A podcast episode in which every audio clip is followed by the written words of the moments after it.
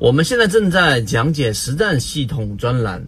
完整版呢有视频，非常详细的讲解和详细的图文讲解，帮大家建立一个完整的交易系统。所以，如果你想进一步的系统的去建立自己的交易系统的话，可以拿出手机，可以直接在缠论专辑的简介找到我。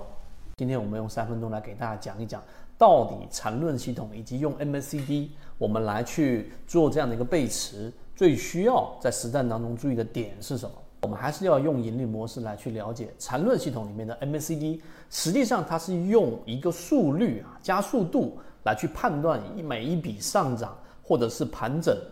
或者是下跌趋势的这种不同的走势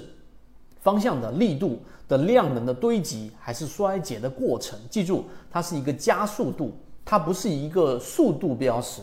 所以你明白这一点之后，才能真正的算是缠论的入门。那卖出它的原因呢？就是因为当这一个标的出现了涨停之后，MACD 的柱体却是比前面的柱体要低的，这就是我们说的股价创新高，但是 MACD 的柱体却没有创新高。于是我们就得出了一个背驰的定义，是不是这样子？大家可以打开 K 线。我们说，对于本级别的背驰和我们说的缠论的一二三类型买卖点，在你没有经过我们缠论航线系统的整理之前是混乱的。那日线级别，刚才我们说了，股价新高，MACD 日线级别它并没有新高啊，并没有创出一个新高，于是我们判断它是背驰，这个定义是错的。为什么？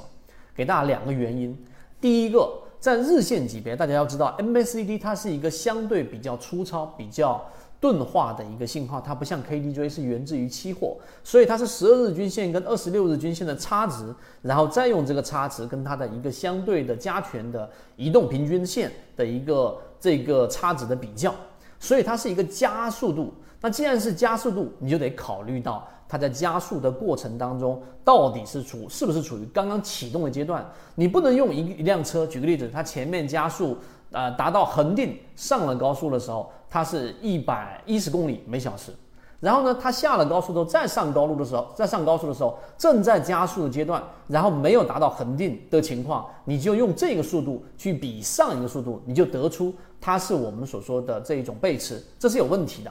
所以在缠论当中有非常清晰的定义，到底怎么样去判断一个标的出现了我们说类型的买卖点，是在次级别上去判断的。所以你会发现，这一个标的我们说到，它在六十分钟级别并没有发生背驰，在三十分钟、十五分钟级别也没有发生背驰。所以在小级别上，我们就能判断它是一个常规的正在加速的过程。这是第一点我们要说的。第二点，那我怎么用本级别来判断它到底有没有发生背驰呢？这就沿用到我们在缠论航线里面给大家讲到的背驰判断，它形成了一个中枢进入比跟离开比的一个比较。啊，那这一个比较呢，就是进入比和离开比，它本身呢，它有这样的一个线段也好，或者说速率也好的一个降低，好，它是背驰；如果没有，它就是我们说正常的上涨啊，非背驰性上涨持股，这就是我们说一个重要的关键。那回到我们所说的这个标的，它前面那一笔它并不是进入段啊，它这一笔啊出现了，刚才我们说五个涨停板，好，你看到这一笔，那么同样这一笔才刚刚启动第二个涨停板，所以它正处于加速阶段。所以你要比较下面的 MACD 柱体的高度也好，面积也好，这个时候的比较一定要跳入到次级别或者小级别去，而不能用本级别。大家能明白这个意思吗？因为前面是已经一笔完整的了，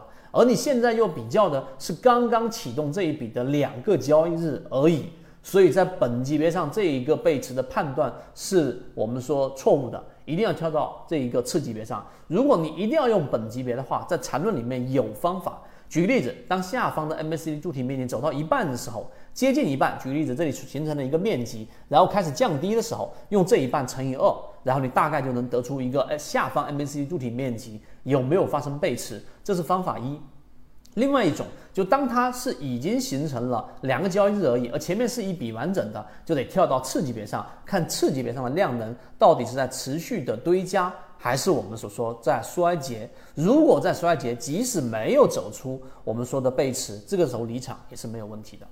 所以今天我们借有这样的一个话题，圈子里面传问到，我觉得非觉得非常具有代表性，我们就专门拿出来给大家去讲。大家认真重复听我这一段，就会知道在实战过程当中，实际上缠论是非常有效的。好，今天我们讲那么多，希望对我们这位船员和其他我们的核心船员是有所帮助的。好，讲那么多，和你一起终身进化。